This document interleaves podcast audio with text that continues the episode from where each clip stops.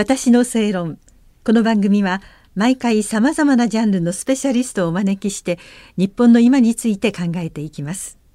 こんばんは那須恵理子です。今夜は産経新聞論説委員で運動部の記者でもいらっしゃいます森田啓二さんにお越しいただいております。よろしくお願いいたします。よろしくお願いします。こんばんは。こんばんは。あの去年の2020年のこの番組最初の出演が森田さんだったんですよね。あそうでしたね、はい、はい、オリンピックイヤーということで、ええ、いろいろ話を聞かせていただき、ね、希望に満ちた年の明けでしたね。はい、そうでした。なんかオリンピックなどちょうどマラソンが札幌に決まって。バタバタその後でなんでみたいな話からやっぱりあの、はい、オリンピックってこんなに楽しくてこんなに希望があってみたいなねお話をしていただいてまさかまた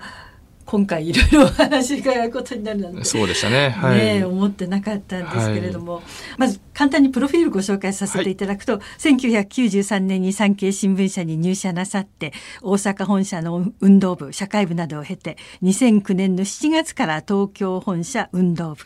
で2008年の北京12年のロンドンのオリンピックで柔道競技を担当なさってその他レスリング、えー、相撲日本オリンピック協会 JOC を担当して東京オリンピック・パラリンピックは招致活動から取材をされていてあの総会の時にもね取材なさってそうですね。はい。決定の瞬間も取材いたしました、はい、はい、8年前そうやって楽しみに待ってらしたオリンピックですけれどもなんだかどうなるんだろうって正直なところ今みんな先が見えない状況だとそうですね。もう開催がね危うくなるということはもう想像だにしなかったことで、うん、私自身もね本当に翻弄されたこの1年余りでしたね。はいどんなお気持ちでどうなるんだろうってこう見てらしたんですか？いやもうそうですね。やっぱりそのコロナがなければ歓迎されたであろう大会がですね今だ今やもうこのような邪魔者扱いで中止ありきの議論っていうのがね湧いてるっていうのがちょっと残念でなりませんね、はい、確かにそうですね。あの観客についても6月に決定ということで先送りされて、うん、7月の23日から始まるということなのに。ね、これはどうご覧になってますか？変異株が今新たに感染していますしね、はい、その感染力が強く重症化のリスクも高いというふうに言われてますしもう感染状況がねどこまで落ち着くかは全く見通せない状況なんですよね。うん、であの組織委員会の橋本聖子会長もあの無観客も覚悟しているというふうにご発言なさってます、ね。はい、だから観客を入れての開催というのはかなり難しいんじゃないかというふうに組織委員会もあるいは政府東京都もこう見てるとは思うんですよね。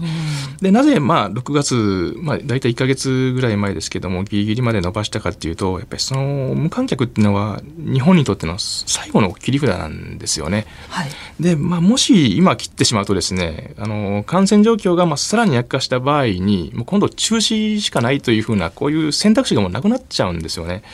ですからまあギリギリまで判断を伸ばしてでまあ、さらには可能性はかなり低いんですけども、まあ、事情が好転した場合には、まあ、観客数を上限を若干上げるというような選択肢も残しておきたいという判断がおそらく働いていると思うんですよね。はい、その余地を残しておきたいというその部分の判断というのは理解はできますね。はい、そういう意味での無観客もっていうその覚悟を持ってる、ね、ということなんですね、はい、あとやっぱりそのチケット収入は900億円と言われてますけど、はい、これを無観客にしちゃうとですね、えー、まあこれはゼロになるわけですよね、うん、そうするとやっぱ組織委員会というのはもう収入がありませんのでこれはまるまる赤字になっちゃうわけですよね、はい、そうするとその分の負担というのは東京都にかかってきますんで今度は税金で穴を埋めると。お金の問題も、ね、そうなんですそうするとオリンピックの逆風がますます強まるということで、はい、この辺もやっぱり決断しきれない部分だと思います。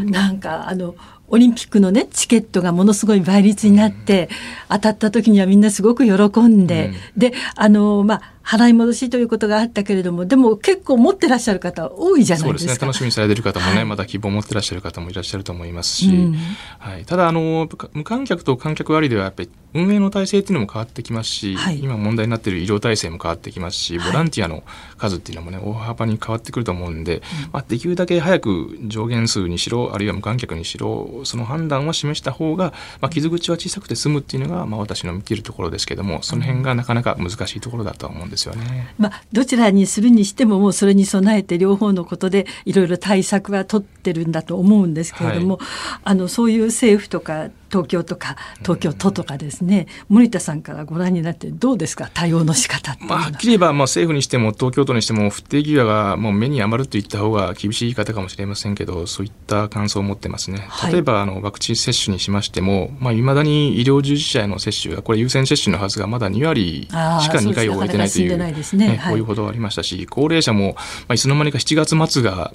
完了の目安になっててですねこれオリンピックの開幕とぶつかってしまうんですよね。はい、そうすると、まあ、看護師の方もそうですし医療従事者の方もそうですし医療資源っていうのがねやっぱりどんどんその割かなければいけないところがオリンピックになっちゃうっていう、そういうオリンピックが10の首都10といえば全く10の、まあ、もう余分なものになっちゃうんですよね、はい、そういったものもあってですねこれはもう明らかに政府の不手際だと思いますし、さらに言えばですね、あの安倍安倍前首相がですね、去年の3月に1年延期を打ち出したっていうことは、はい、これ今までになかったことなんですよね。主導権っていうのは IOC が握ってますんで、政府が働きかけたということは、もう政府が今年の夏の開催に全責任を負いますよっていうことを約束したに等しいことだと思うんですよね。あはい、はい、それを後継いだ菅政権がですねやはりそのもっと責任を持って対処すべきだというふうに思っているんですよね。その意味でこう1年あって何やってたんだっていうのがこの実感ですよね。うん、1年延ばしてやりますよって断言して世界に約束したのにそれに向けてのきちんとしたなんて言うんでしょう方向性というかそうですね。ができていなかったはい、もう体制が全くできてませんしね。これはもう各自治体にも言えることだと思うんですけれども、はい、まあ、医療逼迫なんていうのは本当は起こしちゃいけないことですよね。はい、えー、もう前から分かったことがなぜできてないんだっていうのがこれはもうどなたも実感としてあると思います。あの森田さん、あの、はい、選手のワクチンの接種についてということなんですけど、はい、あの先日ですね5月6日なんですけれどもあの国際オリンピック委員会 IOC とですねそれからアメリカのファイザー社の間で覚書を締結したということで、はい、あの各地域の選手団にですねあのファイザー製のワクチンを提供するという、うん、こういう話が決まったということです。はい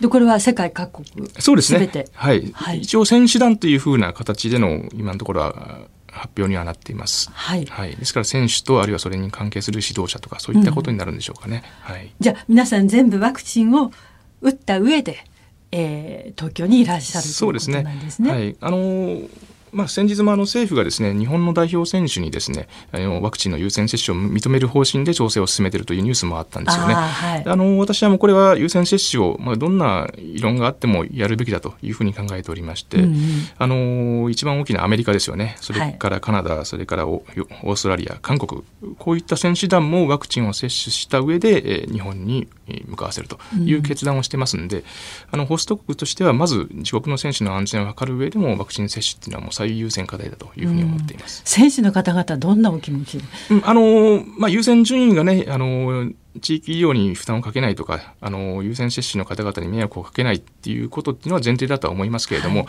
あの選手にはもう上を向いてほしいんですよね。やはりオリンピックでですね活躍するっていうことはもう何よりも国民の元気になりますし、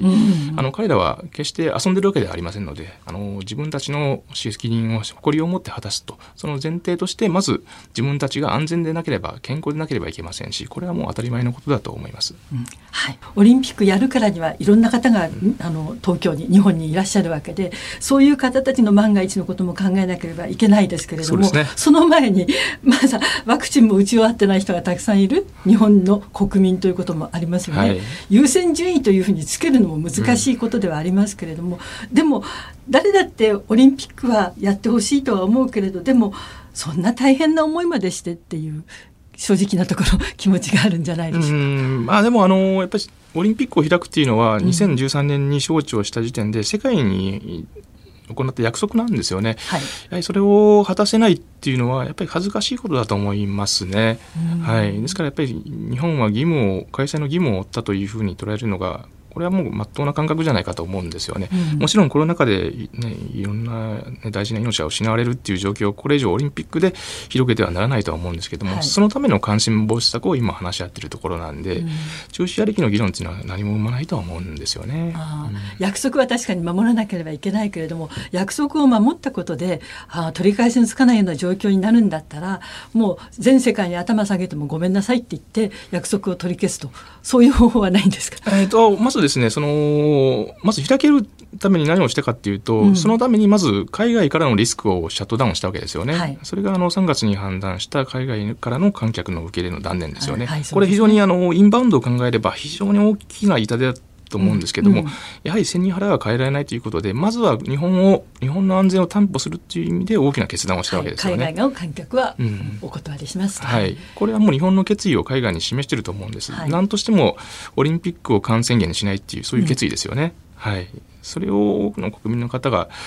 理解していただければなというのがやっぱり取材する側としての実感ですよね。あとまあ選手もちろんですけどもあの他に関係者の方とか、うん、かなりの数の方が東京に集まってくるわけでそれにきちんと対応できるのかどうか今の東京都の体制でっていうのも問題になってきますよね。そうですね、まあ、そうするともう開幕まであと2か月余りですので。はい